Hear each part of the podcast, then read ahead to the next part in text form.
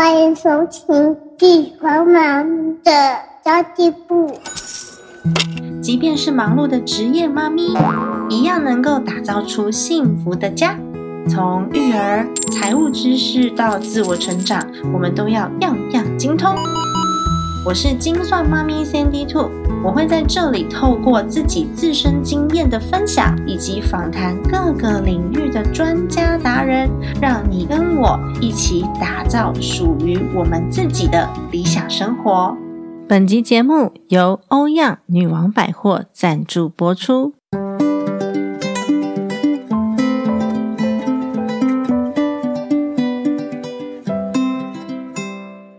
最近天气忽冷忽热，皮肤开始干痒嘞。我最近试用了欧样自有品牌的维嘉全能修护霜来擦脸，用一天就超有感觉的。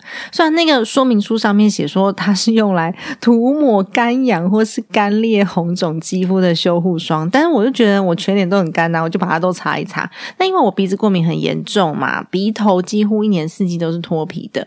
没想到擦一擦，我连最容易脱屑的鼻头都觉得哎，好舒服，平平的。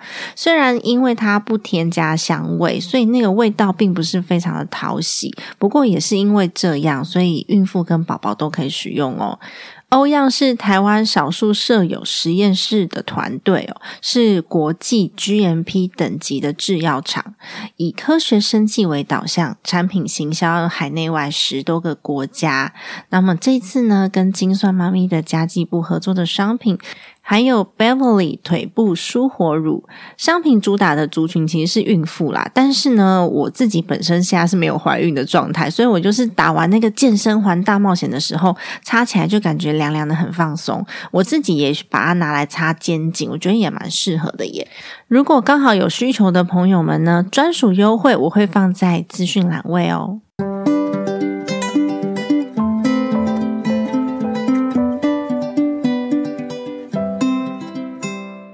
Hello，大家好，我是陪你精算生活、创造理想人生的 Sandy Two。哇，又到了缴税的时间了，不知道大家缴税了没有？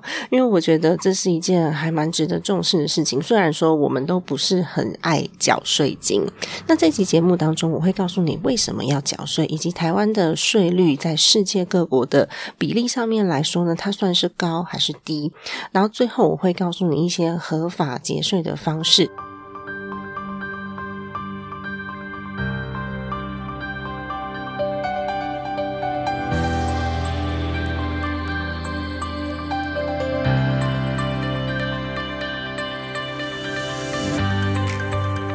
现在就先来讲讲为什么我们会需要缴税金，因为其实大家在缴税金的时候，通常都不是太开心，对不对？就想要啊拖到最后，因为钱被从口袋里面掏出来一笔哦，的确是会心痛，有那种被。剥夺的感觉，那就算退税的，有时候还会觉得说，哈，怎么这样？好像比去年少诶各式各样的心理纠结，对不对？但是税还是一定要缴啊。像我们这种营业人，因为我去年跟朋友开一间公司嘛，就是做 Mon Power 这个品牌，精算妈咪幸福商学院，除了有三个 percent 的金流的手续费之外呢，还有五个 percent 的发票税，最后呢还要缴营所税。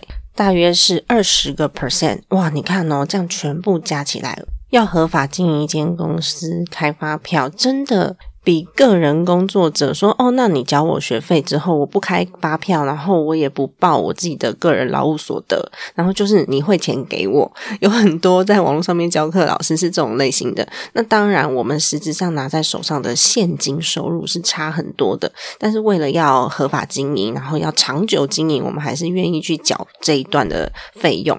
那到底为什么要缴税啊？我们缴的税其实就是在帮助建构我们的国家，因为。整个国家运作起来需要非常庞大的费用，是我们没有办法想象的那种庞大费用。如果我们没有缴足够的税金的话，有可能我们的国家运作就会停摆，就跟一间公司已经把它的资金烧完了，那它就没有办法再运作下去这间公司了。第二点就是社会福利来自于我们的税金。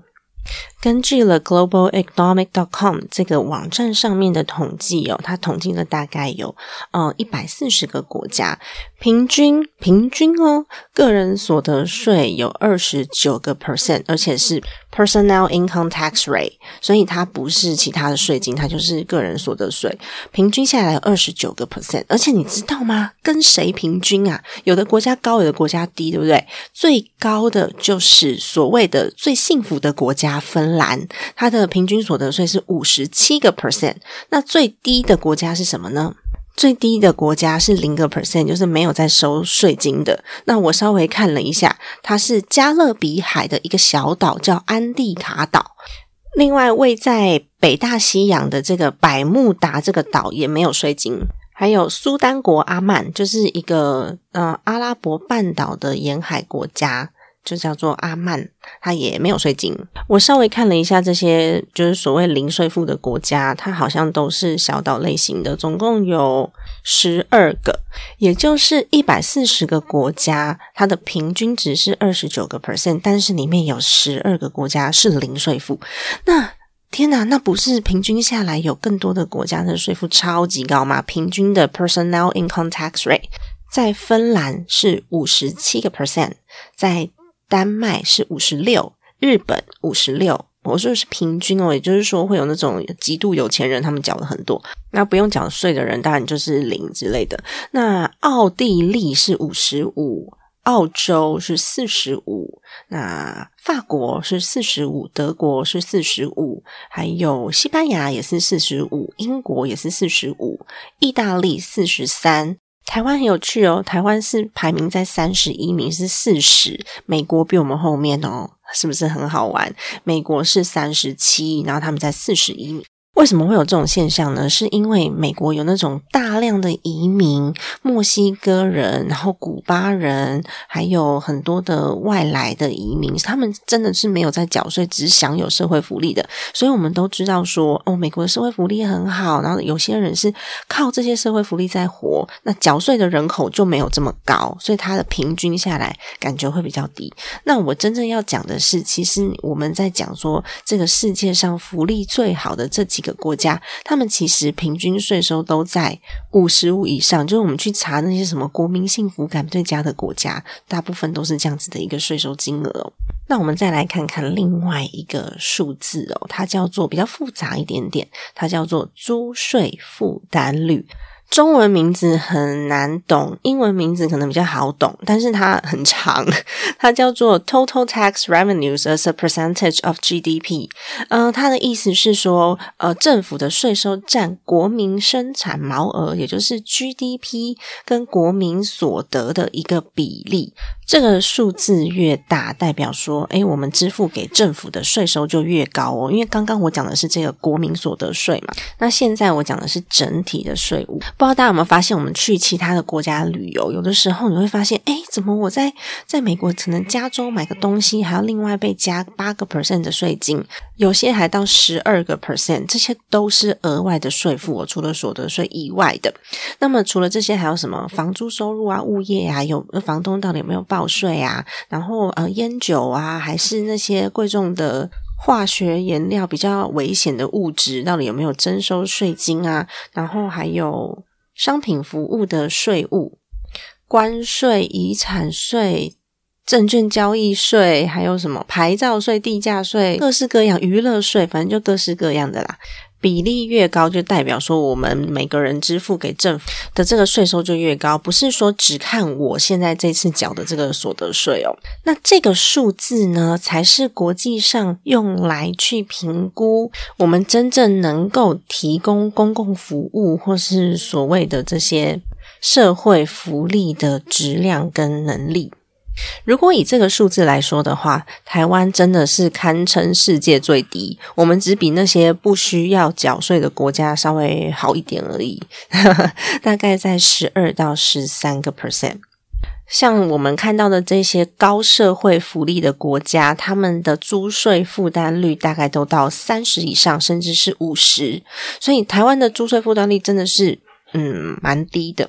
我也不是要鼓励大家说哦，你就要多缴税什么，不是，只是呃，让大家清楚知道说现在的现况是什么。缴税的当然不只是人民，还有一些大公司，对吧？那通常你会发现，我们这些乖乖在报税的上班族，可能一毛都逃不掉。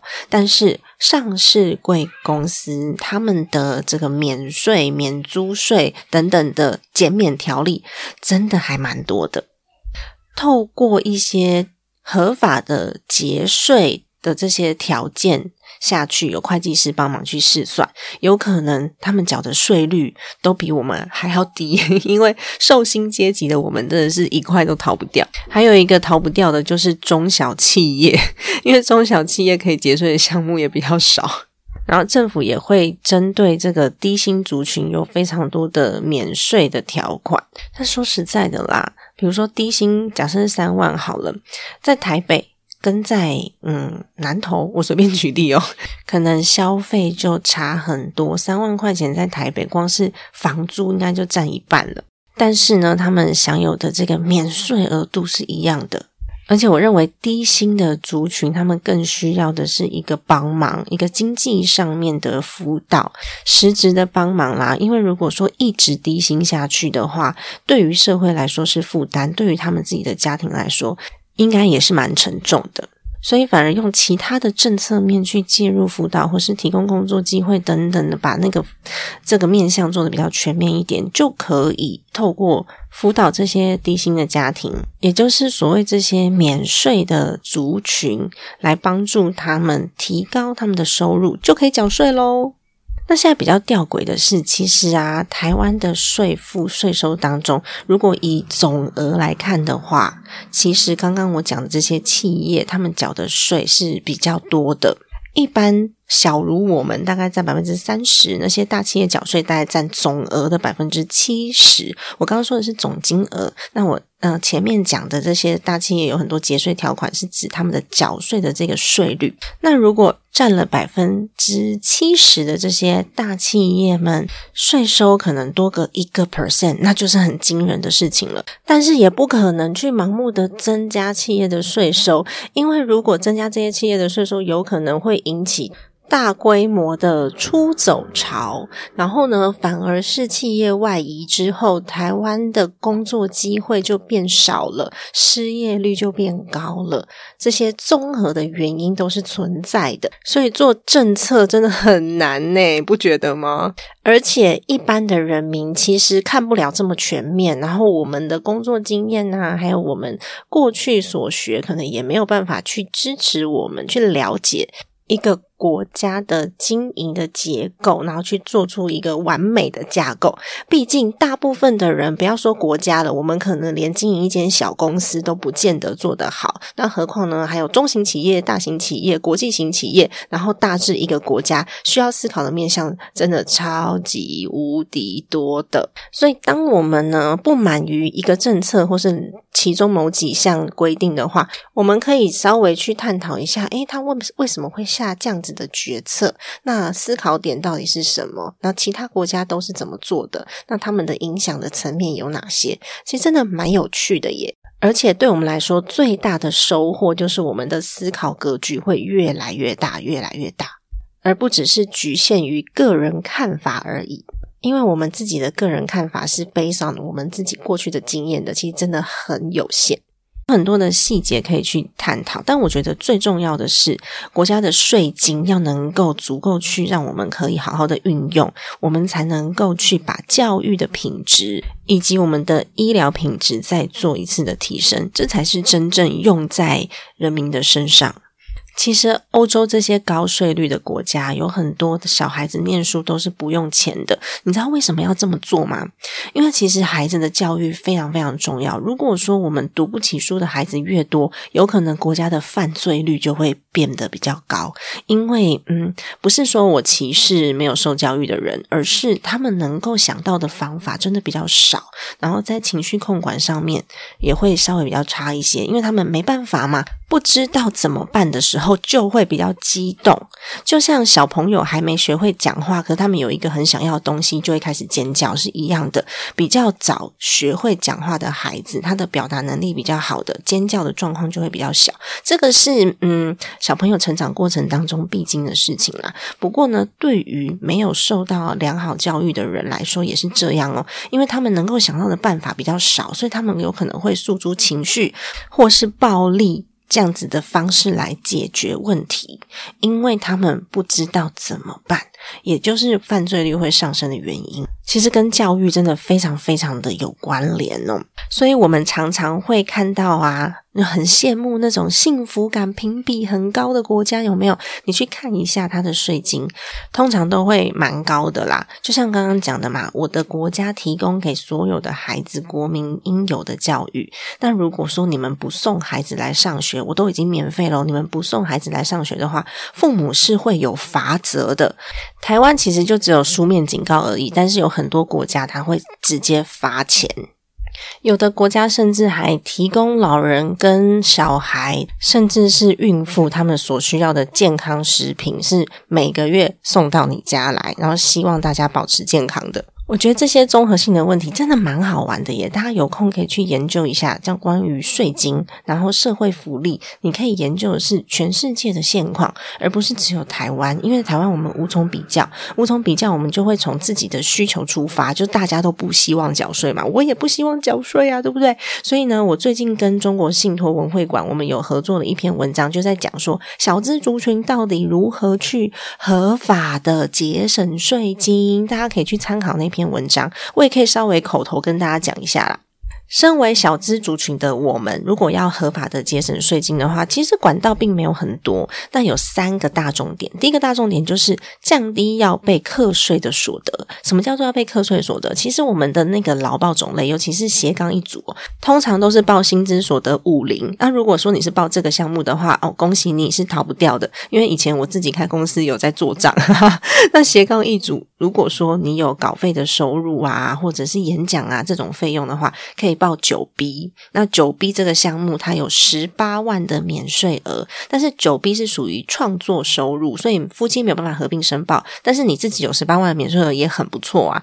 那报九 B 比较容易被查，所以它需要是出版社或是真的有执行这样子业务的公司，然后它有一定的比例可以报九 B。不然的话呢，如果它是完全没有这样子经营业务的公司，它是不能够让你报执行业务所得九 B 的，那就不要勉强他了，因为他会被查，好吗？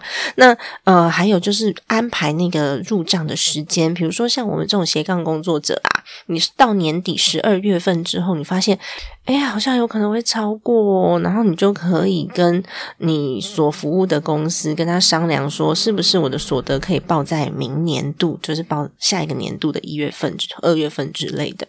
那如果说你自己的所得是比较高的，哦，这个问题还蛮多人问的。之前在群组也有人问我，为什么很多人说开公司可以节税？开公司到底怎么节税？如果你自己的所得税率蛮高的，已经超过百分之二十了，那我刚刚有讲到营所税的部分也是百分之二十，那它。唯一的差别就是它扣抵顺序不同。第一个条件就是，如果你的所得税率已经超过百分之二十以上了，那么如果是开营所税的话，它也是二十，那有可能就有节税的效果。那扣抵的顺序不同，差异非常大哦。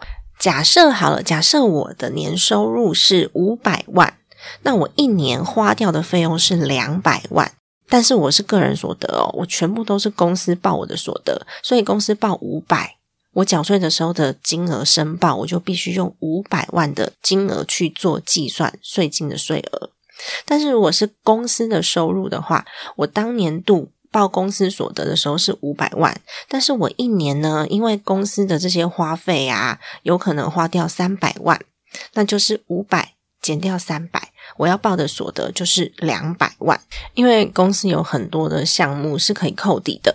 不过呢，你也不要觉得太开心，因为有可能很多私人花费的项目，你在申报的时候是有上限金额的。然后像什么孩子的学费啊，这些是不可能可以报税的。或是你结婚的时候，因为结婚是你个人的事情，它比较不是公司业务，所以如果你拿到的发票种类是这种私人的消费行为的话，其实也不能报。所以它不是。是说哦，百分之百都可以来做扣抵的，只是我这样举例，大家比较好懂而已。至少有一些的金额你是可以拿去做扣抵。那第二项呢，就是增加扣除额。我们通常都会去透过抚养亲属啊来省钱嘛，比如说抚养子女、抚养父母、祖父母等等的。不过要提醒大家哦，如果说长辈有时候会看起来没有收入，但是他存了很多的股票，他名下可能会有股息，或是这个长辈他其实他的账户里面有在收租金的，然后他或是今年度有做一些房屋或是土地买卖的，这时候如果你报他抚养，然后你不知道他有这些行为，他的收入就会被并到你的收入里面，有可能没有结到税，然后还被追缴税金，因为你在报税的当下。虽然说他们都会依照你的身份证号去带出这些应缴税金额，但有的时候没有全部都查到，然后事后你明明看到他会退税，就事后再来函跟你讲说：“哦，我要追缴税金。” 天哪，天崩地裂啊，是吧？所以如果说嗯，你有这样子的疑虑的话，在报抚养的时候一定要问清楚哦。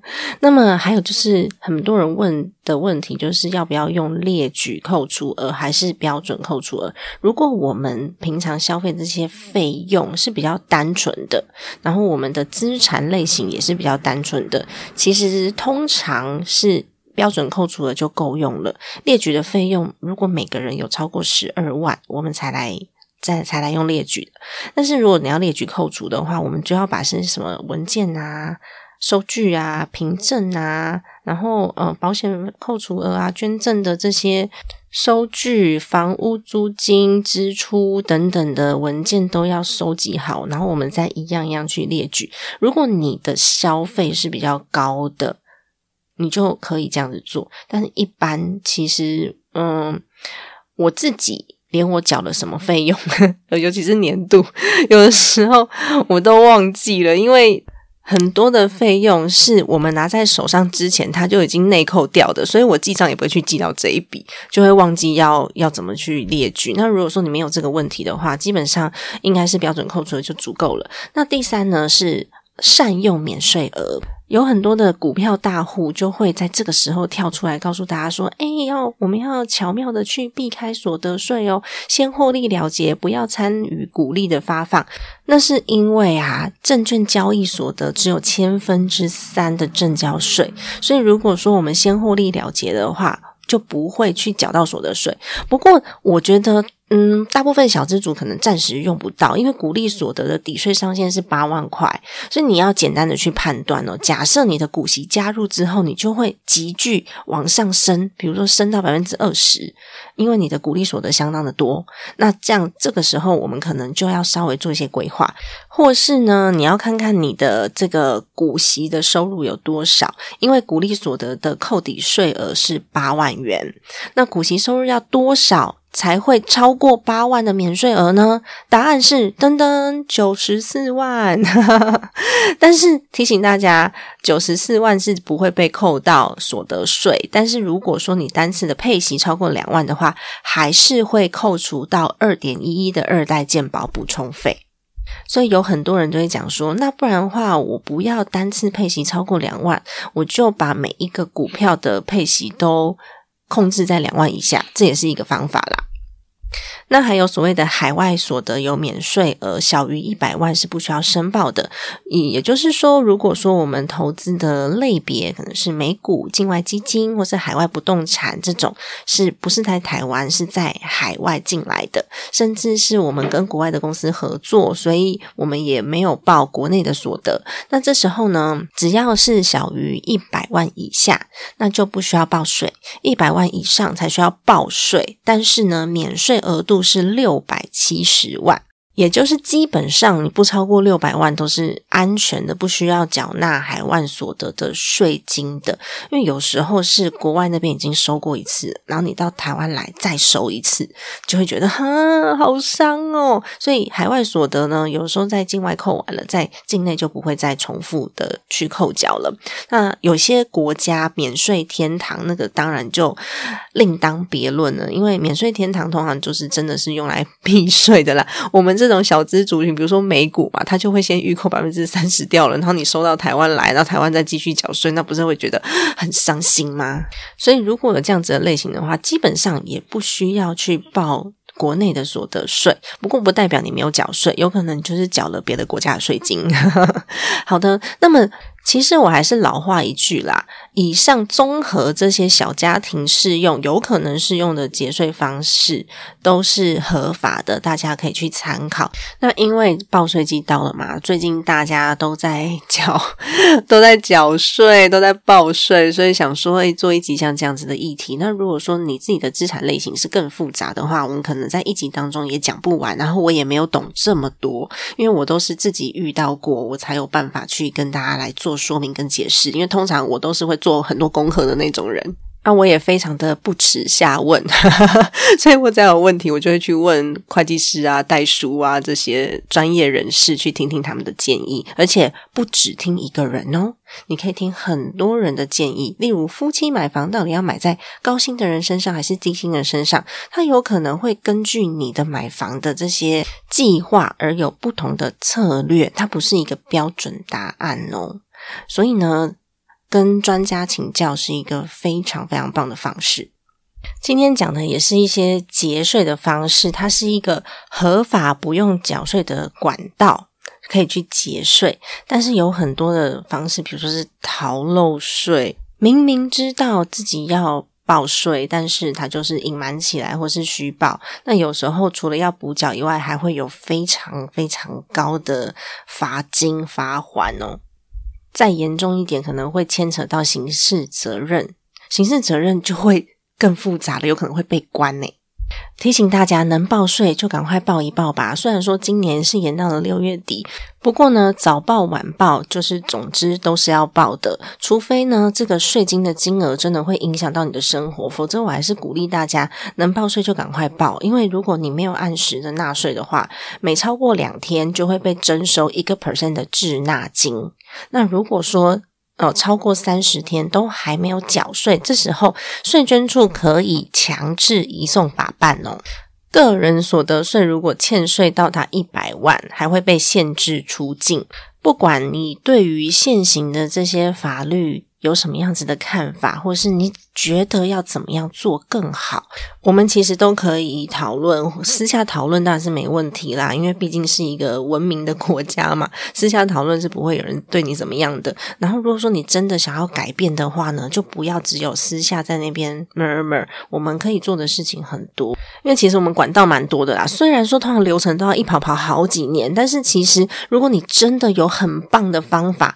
我们可以跟地方政府、地方议员或是立法委员来做提案，这其实都是公开透明的管道。虽然大家都知道说效果不见得好，但是呢，有提有机会呀，而且是对于国家发展更正向的方向的话，相信呢是有机会被看见的。就不要私底下在那边 murmur，然后骂来骂去都没有用，就是一个负面能量在循环。所以，其实我自己是觉得，我们生在这个国家，对于国家的认同感还是要有的。毕竟呢，台湾也不差了嘛，对吧？所以我们只用合法的方式来节税，然后我们不需要去钻法律漏洞哦。可以报税就赶快报一报喽。那在这边呢，我也跟大家预告一下，我们每个月两次的免费的非读学，也就是金算妈咪幸福商学院举办的这妈咪成长的一个社团活动。我们每个月两次探讨一个议题，都是免费的，希望大家可以上线跟我们共同的。学习那下一期呢是在五月十七号，时间都是孩子睡了的时间，晚上的九点三十分。大家妈妈们可以带杯小酒上线，或者是你要在这个时间休息一下，跟伙伴们聊聊天，都是很不错的。那五月十七号的主题呢，会是一小时吸收五本书。为什么会这么多啊？是因为我们上一次呢有开了一个小课程，叫做速读工作坊，然后教大家如何在短时间内读懂一本书，并且做出书纲。那就有五位的伙伴选了五本他们非常非常喜欢的读物，要来跟大家做成果发表。当然，现在报名的人非常的踊跃，但是一个小时之内五本书其实真的已经极限了。大家行动力太好了，所以这堂课呢，我在想说，有可能可以再开第二堂。那么五月十七号就是速读工作坊的妈咪伙伴们，然后帮我们分享五本书的精华内容哦。如果你想要报名参加的话，链接在下面，你只要点选非读学的这个报名链接。